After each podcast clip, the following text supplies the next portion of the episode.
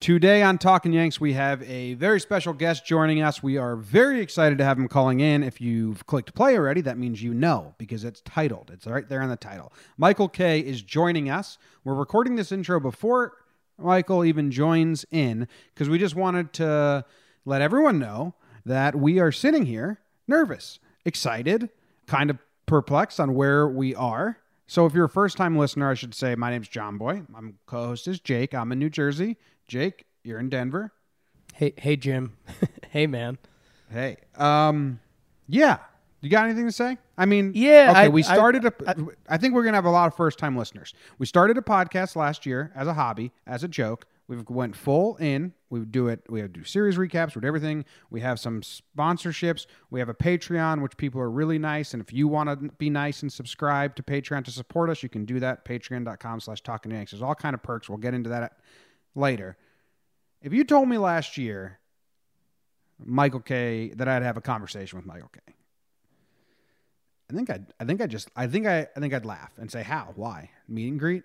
But now he's calling into our show to talk to us. So, I mean, just, this is very cool and nice of him, like incredibly nice of him. Yeah. And that's kind of how I suckered you into doing this, because we were like, all right, let's get set up early. We'll be prepared.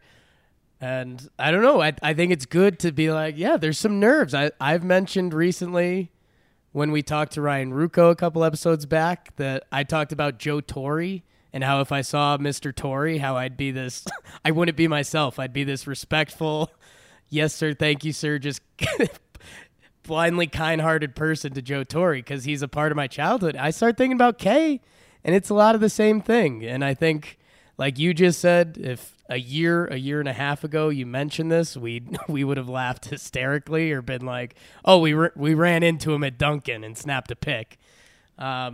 So yeah, this is super cool. I think, and I won't give too much of a preface, but you know, we want to talk to Michael Kay. It's not going to be what do you think about Greg Bird's season? Like, no, we want to talk to Michael Kay. So we're excited. Yep. So we got Michael Kay joining. We want to talk to him more about him in the booth and the Yes booth than just getting his opinions on the team, because obviously we know Michael Kay's opinions on the teams and we know where to get them if we want to find them. So we're not trying to, you know, he's being nice enough to join our show, and we think it'd be kind of silly to make him just repeat himself after he did his whole, you know, radio show. I want to know more about his calls, his booth mates, the Yes Network, all that stuff. I hope you guys are interested in that as much as I am.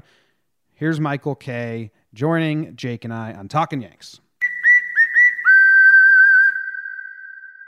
Okay, we are joined now by the voice of the New York Yankees, host of the Michael Kay Show, and recent Vin Scully Award winner, Michael Kay. Thank you very much for joining us.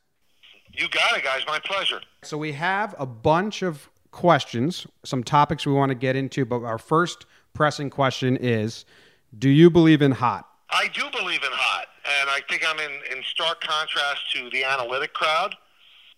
Because I also believe in gut, whereby I think that certain innings take a certain sort of demeanor and mindset. And again, the analytic crowd, which I, for the most part, I'm in lockstep with, but there's certain things I just don't fall over myself with. They believe that everybody's interchangeable. I just think that Aroldis Chapman is better suited to save a game than Chad Green, because Chad Green's never done it and might not be able to do it in that role. And I do believe in hot. I think that the times I've questioned Aaron Boone about it this year, he obviously does not believe in hot. But I think that Neil Walker had 2 home runs, or Greg Bird had 2 home runs earlier this year, and they didn't play him the next day. I don't get that, guys. It has never made sense to me. And they say, well, you know, we don't believe in hot because you don't get into streaks like that. I said, well, it has to start somewhere. So if a guy, you know, I guess Joe DiMaggio never would have hit in 56 straight games because they don't believe in hot. We loved when you went down and asked Boone that, because it's a question that the fan base had been dying to know for a while and hadn't been asked. So we were kind of wondering if it was fun for you to go down into the, because usually you're doing the pregame, and you went down and with the beat reporters asked that question. Was that something you miss doing, or like being able to have those exchanges with Boone? Because it was refreshing to finally get that question asked. Well, Well, I can do it.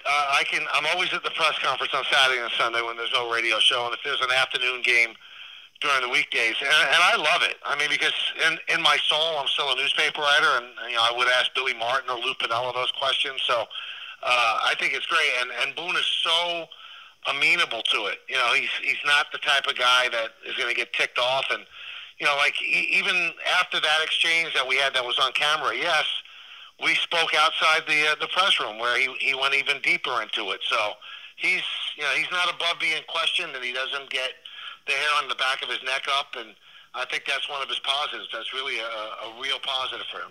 You mentioned back in the newspaper writing days. I want to know, you do so much now with the play-by-play and the talk radio. When you were at Fordham, what was the big goal then? Was it to do play-by-play, to have a talk radio show, or was it always to kind of do everything? No, the goal from when I was 9 years old, when I realized I couldn't hit worth anything, I just wanted to be the broadcaster for the Yankees. That was it since I was 9. Obviously, I'm sure there's a lot of 9-year-olds that feel that way, but, you know, fortune has shined on me, and I've been able to do it. And the reason I got into the newspaper part is that, you know, coming out of Fordham, I had a really, really thick Bronx accent. And they said for me to become a broadcaster, I'd have to go to the middle of the country and work my way back, small radio stations. And I just know me, I wouldn't have been able to do that. So I ended up becoming a writer at the Post and then the News. The talk show stuff just kind of fell into my lap. I always enjoyed doing it. I had a talk show in college at Fordham, 3 hours a night, 3 hours every Sunday night, called One on One, and I really liked doing it. But I never thought I was going to have a future in it. But when I started ESPN, Tim McCarthy had always been a fan of mine, and he was running ESPN Radio, and then said, you know, you want to try to do this talk show. And the only concern I had was to try to reconcile both of them. I didn't want to cheat either one. And I think I've worked it out. And the fact that the show is simulcast now, so it's all kind of like one family with two families together, it kind of works out. But, you know, the talk show was never my dream. Just broadcasting the Yankees was my dream. Michael, this is Jake. Hopefully you can hear me. Otherwise, Jimmy will translate. But it's good to hear that the three of us, that none of us are hitters. That's good news. We've got that in common. But circling back on the career path, we were all curious about the Yes stuff and where Yes started in kind of 2002 to where it is now, and what were kind of some of the smooth transitions and growing pains, and what's changed the most over that time period. Well, you know what? When Yes was being discussed, I was in my 10th season doing the radio with John Sterling, and I thought that was going to be my job, hopefully for the rest of, you know, my life or my professional life. I never even thought I was being considered. I never even applied. And John Filippelli, who put the whole Yes Network together, had just heard me doing the radio and also had seen me doing the pre- and post-game shows on MSG, and he liked what he saw. So asked me if I wanted to do it. And, you know, it was a little bit of a gamble. Nobody knew if Yes was going to work. And our first year, we weren't even carried on cable vision systems, so that wasn't great. But I decided to take a shot. And 17 years later, it's probably the best shot I ever took.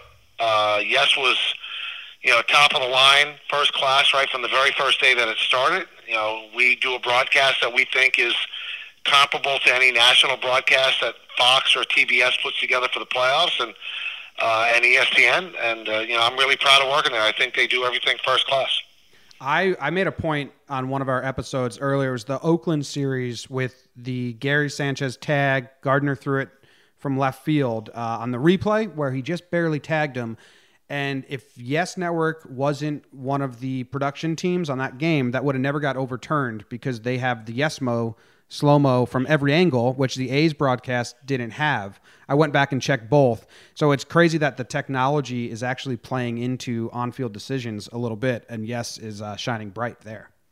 Yeah, it might be something that's not really equal with replay, because, you know, there should be the same amount of cameras and tape machines for every single team, but we do the same amount of cameras for every game that Fox does, you know, for postseason games for the most part. Now, the World Series, they do a lot more, but we really do try to put a national broadcast on.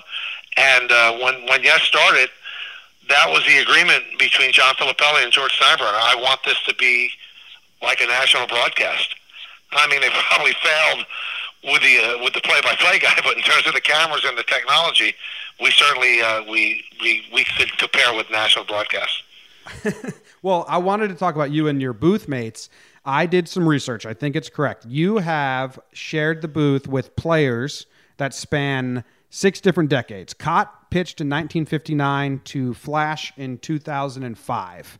So you've been having conversations during games with players for the last 50 years. Is there a player out there now that, or do you watch games and talk to players and think, they would be fun to have a booth in with me? Is there a guy out there that you think is destined to be a color guy in the future? I always thought A-Rod was going to be great. And I told him that just because of the love of baseball and the way he was able to communicate it when you're sitting with him at the locker. But it's funny you mention that because the other day, the day that Romine hit his 10th home run, Meredith interviewed him on the field. And both Kenny and I were listening in the truck, was listening, and I think that Austin Romine, if he wants to, could be a great announcer. He's got a really easy way to speak. He's got a nice voice. I think catchers break down the game as well as anybody because they see every part of it from behind the plate. So I think that probably surprised you a little bit. I think Austin Romine could be really good. And he also comes from a baseball family, so it's probably it's in his blood. The original Yes crew was Kaat and Bobby Mercer.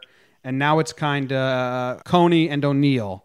Do you see any similarities in the type of player that excels in the booth? For me, I know that Mercer and O'Neill both bring a level of humor to the games that I think is similar. I find myself laughing at them a lot with them. They're pretty humorous. Is there any similarities between the guys that come up? I don't think that there's any one thing that everybody has, but I will tell you this, guys. I don't know if you agree. I think the best broadcaster in baseball right now, the best analyst in baseball, hands down. Other people might get more publicity, might get more props for whatever reason. David Cone is state-of-the-art because David Cone covers every single facet of what you want in a broadcaster. He's funny, played the game at a high level, was a big winner, 5 World Series rings. And he has embraced analytics more than any other modern player, anybody. And he's able to also explain it to the point where people understand it. You know, that was the one thing that our boss, John Filippelli, said. You know, if you're going to do the analytics, you got to explain it because not everybody gets it. So he can explain FIP. He can explain F-WAR. He can do any of that stuff and make it understandable to the general public. So I just think that all of our guys are different. O'Neill is our Rizzuto. You guys might be too young to remember how Phil was. And I believe that, the booth of Al Leiter and Rizzuto, Al Leiter and O'Neill, I always say, is like flying a kite in an electrical storm. You never know what you're going to get. So they all have different things that they add to the broadcast. And, I'm sure maybe your next question or so would be, who's my favorite to work with? If they surprise me every day, I would never walk in the booth and be disappointed and go, oh, it's him. I think they're all unbelievable. They're all great. Some combinations might work better than others, but in terms of individually, they're all outstanding. Yeah, we weren't going to ask you to play favorites, but we were going to ask you how that relationship kind of changed. You went from being the guy that would interview Cone, O'Neill, Boone, but that's a whole different thing. How's your relationship with those guys changed from being, I don't know, kind of the post-game interview or whenever you see them, the beat reporter, to now, I mean, you guys are buddies in the booth. How's that been for you? It's definitely different. I mean, I think that when you're a reporter, there's more of an adversarial relationship where you're trying to get information that they probably don't want to give up. Working together, nobody on any team looks at a reporter as being on their team. And the reporter shouldn't look at that and shouldn't want it. But we're all on the same team. So, we go out to dinner together on the road. All of those guys were at my wedding. I mean, we're friends. I mean, I'd want them over my house. That's how we feel about each other. But when I covered them in that sense, we had good relationships, but it was never to that extent. You just don't get to that extent because they never let you in like that. So it's been refreshing to actually work with these guys and get to be in the inner circle of their life because you weren't able to do that when they played. We're younger, so when you started and you're doing play-by-play for Yes, and now you have the SIA, the signature call, which, the moment with your kids in the booth and your kids loving the SIA call is that. That was amazing. That's a really good moment. That was awesome to see. But my question is, was home run calls like that, did you know you needed to find one? Were those an established thing for play-by-play guys as they are now? Because you have one of the more recognizable ones across MLB, I would guess. I come from a biased Yankee fan. I didn't...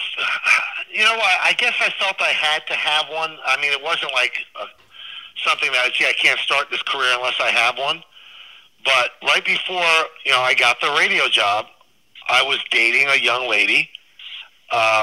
She lived in Suffern, New York. And every time at the end of a date, I would drop her off at her house. She'd pop out of the door and go, "See ya, wouldn't want to be ya." And which I think is a line from New Jack City when they threw a kid off the bridge. But I just filed that away, and I said, maybe that could be the home run call. And it's always dangerous because, people always go, well, if it sounds too contrived. I mean, let's all be honest here. Every home run call is contrived. Going, gone is contrived. I mean, nothing is like just right from the soul from the moment that the ball is hit. So I just wanted to be something that would be fun and certainly would translate into a home run.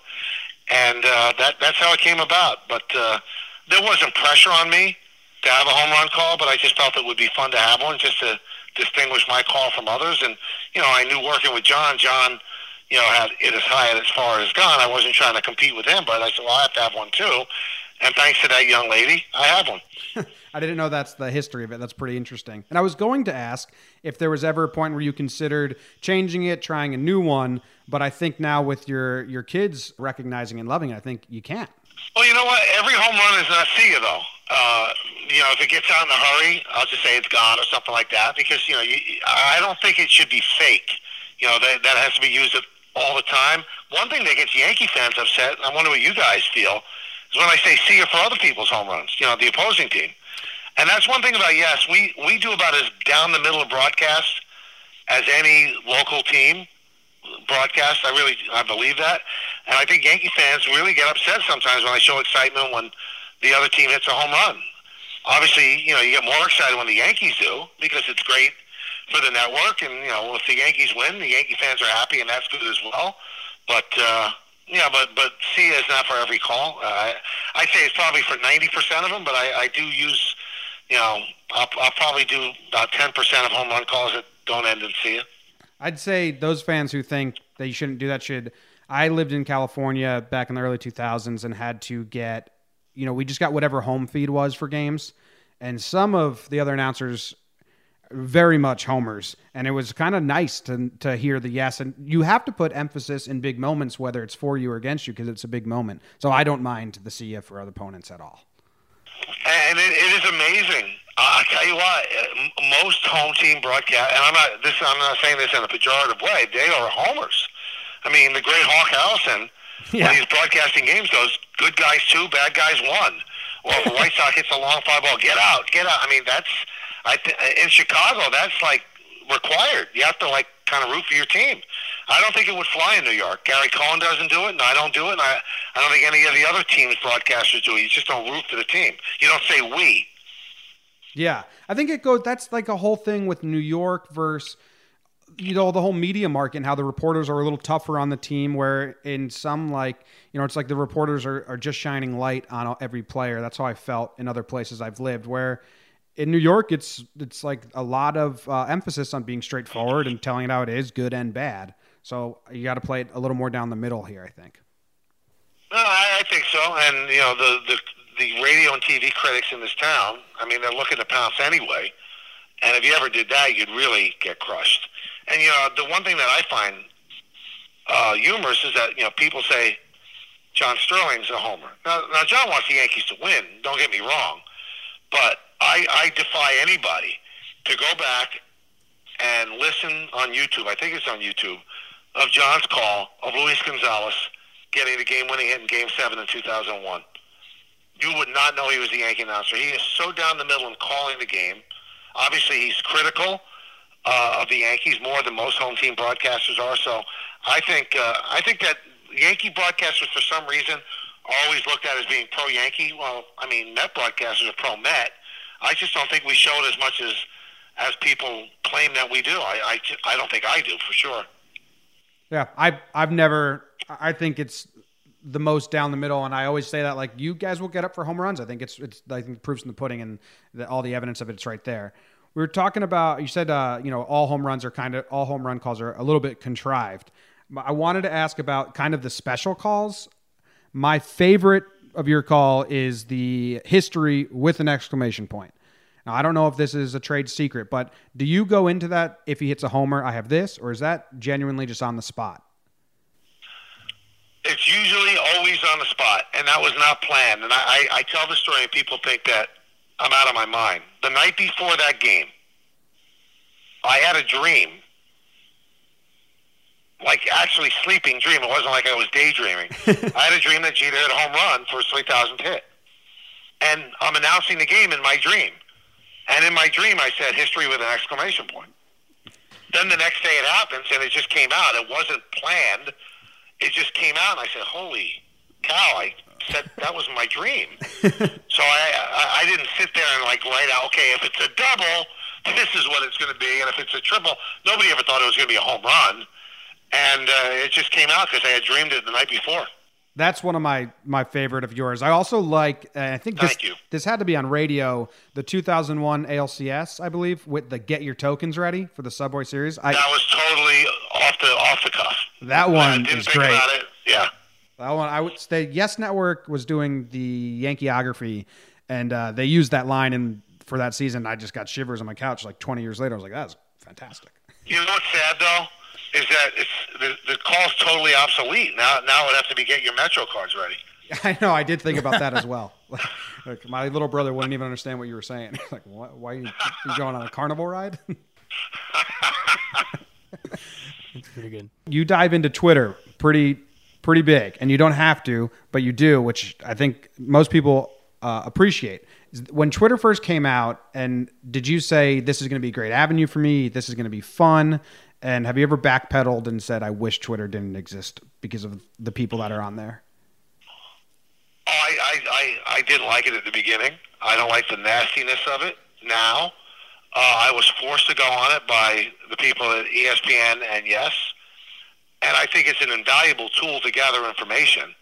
But once you dive into that cesspool where you're interacting with people that a lot of times are not rational, it gets ugly.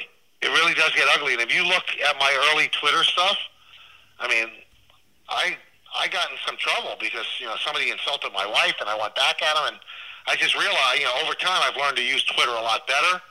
And I never get into that because people are trying to troll you and get you to say these things. And I don't do it. But, anybody that says, like, they're not on Twitter and they're doing the job that I do, they're missing information that's endless. I mean, if you follow the right people and the right reporters and the right people that do stats and stuff like that, there's no way that in 2017 a broadcaster wouldn't be 30 times better than a broadcaster without Twitter. There's just no way, because there's information at your fingertips that Mel Allen never had, that Red Barber could never imagine. I mean, they had just what was in front of them. Now we have background and stories and stuff like that. It's part of my preparation for both jobs every single day. Not the mention part, but just the people I follow. Yeah, and it was wild for us because Twitter came out when we were, well, it was before college, but it got popular when we were in college. And we had it as almost a joke, like, oh, let's get Twitter, sure. And then we ignored it for a while. And then, as you've seen, I mean, Jimmy took off with some of the GIFs and vids and all that stuff, and we're deep in Yankee world now. And it's just wild, and I love you, and Scott Van Pelt is one of my favorite sports guys, and it's awesome seeing you guys interact. I mean, what's like the message you'd send to the Twitter world about how to do it differently or how to be a better Yankee fan, or what do you want to see Twitter become more of for Yankee fans? Well, I think it serves its purpose now. I mean, it's almost like the street corner that used to have in the 50s where they argued Willie, Mickey, and the Duke. It's kind of like a general store for fans to air their grievances, so to speak. I mean, I wish that it could be a little bit more civil. I mean, it gets very, very personal, but I don't think, you know, the more you ask people to be more civil, the more they will not. So I don't know if that's a solvable thing. I just think that's part of what Twitter is and part of the charm as well. But the thing that frustrates me, there was a game against Miami. I think the Yankees lost a game. And people, I mean, were starting a Fire Boone hashtag. And I just couldn't believe it. You know, people say I'm an apologist for Boone. I'm not an apologist. I think he's done exactly what he was hired to do. And anybody that got that job would have to do that job in the exact same way. That's what they were looking for in this position. And I started to go back and forth. And, you know, people are just nasty. So, and then if people get nasty to you and you kind of take a shot back, oh, I can't believe you do that. Aren't you above that? Well, no, I'm not a piñata. I'm allowed to answer you back if you say something that I don't like. But they just think it's just a one-way. You know, they're throwing darts, and they hit the dartboard, and they don't expect the dartboard to throw a dart back. But, you know, I was born in the South Bronx. I'm occasionally going to throw a dart back. So I just think that fans should like the fact that an announcer for their team actually interacts with them. But the thing is that on Twitter, if you don't agree with their premise and you don't agree with their narrative, then you're the worst. You smell, you have cooties and stuff like that. That's I think the problem with Twitter.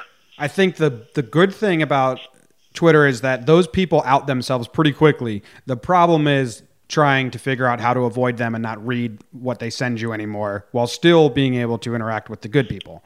But that's the balance. I've done, this is the thing I think really helped me. I look at the people I follow during games.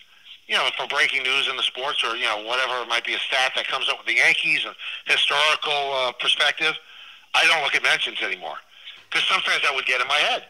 And I can't let myself get in my head when I'm doing a game. That I stopped years ago. That's a real negative because that can get away from you because people are so... All you have to do is miscall a fly ball and you're the worst. How'd you get this job? You know, stuff like that. So...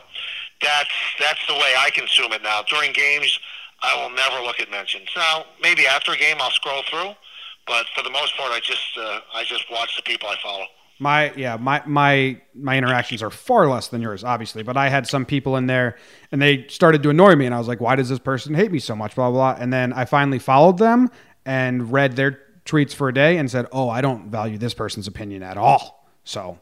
Right. That got out of me. Yeah, I mean, that's a rational way to look at it. And, you know, I had something a couple of weeks ago where on the talk show, I was off. I was on vacation. And I called in because this is after the Yankees got swept by the Red Sox. And I felt like if I didn't go on the radio show that day, people would think, oh, Yankee boy is just avoiding the radio because he doesn't want to talk about how the Red Sox swept the Yankees. So I called in, and I didn't, in a clunky manner, I said how the Yankees could really use Clint Frazier, and I said, you know, shame on him for not being healthy. And right away, you know, they took it that, you know, I'm questioning the guy's concussion, and Clint Frazier didn't help either because he sent out a tweet rather than just contacting me directly and saying, you shouldn't question this, you know, you're not... And it just became an ugly thing. That's when Twitter becomes dangerous waters because, you know, people want it to become a thing. They want to see you get disciplined. They'd love to see somebody get fired over a misstep, so... You know, Don and I always talk about it. Don LaGreco, who I do the radio show with, we always talk about, like, people are waiting to pounce. I mean, we're on here 4 hours a day live. I mean, there's a good chance we'll say something stupid. And if you say something really stupid, you're going to lose your job. So that's the difference in the world right now because Twitter becomes an instant forum for any mistake that you make. Yep, it's the public police, and they think that what they say is law. Well, we can get off the topic of Twitter, but it is interesting how much it has combined itself into the sports world. And well, thank you for coming on. We wanted to know where will you be watching the wild card game from? If it's the Yankee Stadium, which is now coming into question, I will watch it from one of the booths close to the radio booth. I think there's an empty booth during the wild card game, and otherwise I might just go sit in the Yes Suite. Okay, so you get the same view. I know you've said this before, and then I'll let you go. I know we're taking up a lot of your time, but I know you've said this before about how the national playoff games – that they should have, you know, three channels, and you can go switch to the home announcer and the away announcer, because you always make the analogy at the end of the season. It's like you took the bride to the wedding and then you don't get to walk her down the aisle. That's right. Yes. I just want to say that I think it's a great idea and they should do that. And it sucks that you guys don't get out. Do you think there's ever going to be something like that? Like college football does it with the coaches on ESPN2 and the national broadcast on ESPN. I don't know if that's, I know you've mentioned it before. Is there any way that could possibly happen, do you think? You know what? I certainly said it enough. And college basketball has it too. And I just think it would serve the fans, because, I mean, Yankee fans have this irrational hate of Joe Buck, who they think is against them. And the story I always tell is from 2009. So the Yankees are playing the Phillies in the World Series. And, you know, you listen to sports radio. And back in New York, and, Buck hates the Yankees. He hates them. You can hear it in his voice. And then when the series shifted to Philadelphia, you heard the same thing on WIP. He hates the Phillies, so he's doing something. He's a great broadcaster. But I don't think baseball is a regional sport for the most part. That's where it gets its ratings. That's where it makes the most money. And I think that you should serve your fan base. And, you know, Fox has paid a lot of money to broadcast the World Series, so they should get the ratings. But all you need is a secondary audio channel where you could pop on, you know, me doing the game with Paul and Cone or whoever, you know, it would be, and whatever the other team, you pop on the other channel. And then everybody else in the country would listen to Joe Buck and John Smoltz. I think it works for everybody, but again, I've been saying a lot. I've mentioned it to Rob Manfred as well. It doesn't seem like it's getting much traction, so we'll see. Maybe it'll get traction when I'm gone. Oh, well, that's something I can hold out hope for, because I don't mind Joe Buck. I don't think I actually, he, you know, goes on some podcasts lately and he's let his personality out, and I enjoy Joe Buck a lot, but I would gladly switch over to a Yes booth over the national booth, because the Yes booth knows the team better. Right, and you've spent the whole season with us, and I think that a lot of Yankee fans will look at the local broadcasters as their friend. You know, they've gone through this whole time with them. And all of a sudden, you know, they see us on the pre- and post-game show on Yes. And I will tell you, it's one of my least favorite assignments of the year, sitting there through all the postseason games and, like, not doing anything during the game. I mean, I have to fight the urge to, you know, just interact on Twitter the entire game, but then that becomes a mess. So you just sit there and you do the pre- and post-game. It's very frustrating. Well, now you can Periscope, and you can just Periscope your own play-by-play from the separate booth. I'm sure that would go over well. I think we'll get sued by Fox. I think so. All right. Well, thank you very much for coming on and talking to us. We really, really appreciate it. Anytime, guys. Thanks a lot. All right. Thank you so much. Enjoy the rest of your day. All right. Thanks. All right. Well, there you have it. That was Michael Kay, who was nice enough to join in. I don't know if you guys could tell. Maybe if you're a seasoned Talkin' Yanks listener, I guarantee you could pick up the nerves in my voice. Yeah, we each of our first question, we both went a little Chris Farley show. No, Michael Kay was awesome, man. His personality is great. He professional talker. Given the small quick hitter jokes, the make you laugh but not make you roll out of your chair, the all of that. He was awesome. We got more into like the Twitter world than I would have thought. But it's like consumes a lot of my day and a lot of his day too, surprisingly. So yeah, and I think once you get sucked in and you find out what Twitter is, I think everyone kind of goes through the same cycle where when you find out your niche on Twitter, whether it's Yankees Twitter or where you get your breaking news, then you dive in, then you find out the perils of whatever that is, and then you have to like readjust. But I think a lot of the broadcasters that love sports, I mentioned SVP and Michael Kay in the weird question where I said I love both of them, so We'll talk about that another time. Weirdo. But it's funny because I mentioned Scott Van Pelt because when he first got into Twitter, he did exactly what Michael Kay did. You get into arguments with these trolls because you love sports so much, you want to talk about it, and you think you're talking about to to just another regular human. And then it finally clicks that, like, oh, I'm talking to a troll. This isn't real life. That's a really shitty point, like, because I'm still at the spot where I just love talking, so I'll talk to anyone who talks to me. When you get down and then you're like three conversations in, and they're just like so stubborn and stupid, like not even troll, like, because a troll knows they're being a troll, and they're just like irrational, I think. And then you're like, God damn it, why did I put energy into this? Right.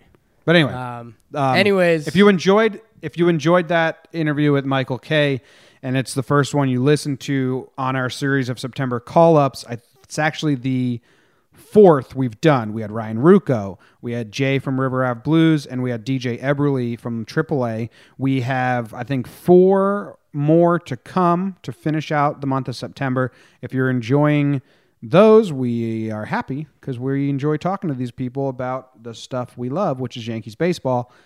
If you want to support, you can go to patreon.com/TalkinYanks, and it's $2 a month, gets you early access to every episode, gets you video access so you can watch the videos while we talk, and it gets you live access if you want to join in live while we're after every series we go live, and people will be in there. And after each show, after each series recap, we will have a conversation with whoever is hanging out live with us, and it's more kind of just fun conversations, or it's a lot of time, shit, we didn't talk about this. Okay, let's talk about this now for the patrons at the end. Oh, and it also gets your name in a raffle at the end of each month. Anyway, in a moment of sincerity, which I think we do a lot anyway, it's not a big change, but thank you everyone that follows along on Twitter, that interacts, that listens to this show, that spreads this show, that supports us in any way, because we are climbing up, and it's been a wild climb, and I don't think I would say we're at the first base camp, but from the ground level last year, we didn't even have a show. I had 297 followers on Twitter. To go from there less than 2 years ago to Michael Kay coming on the show is a large part of how dedicated Jake and I have got to doing this and providing entertainment and talk, but it's much larger in the fact that you guys are supportive and enjoy it and everything. So thank you very much for helping us get to the first plateau. Go get some of your friends and family to join us for the end of September and the playoffs to get us to that next plateau. And then eventually all the way up to the mountain peak, whatever the hell that is. I don't know what it is, but for real, thank you guys. You're awesome. Really appreciate it. Wouldn't have done any of this if we didn't have people that enjoyed, supported, interacted with us every day. Thank you.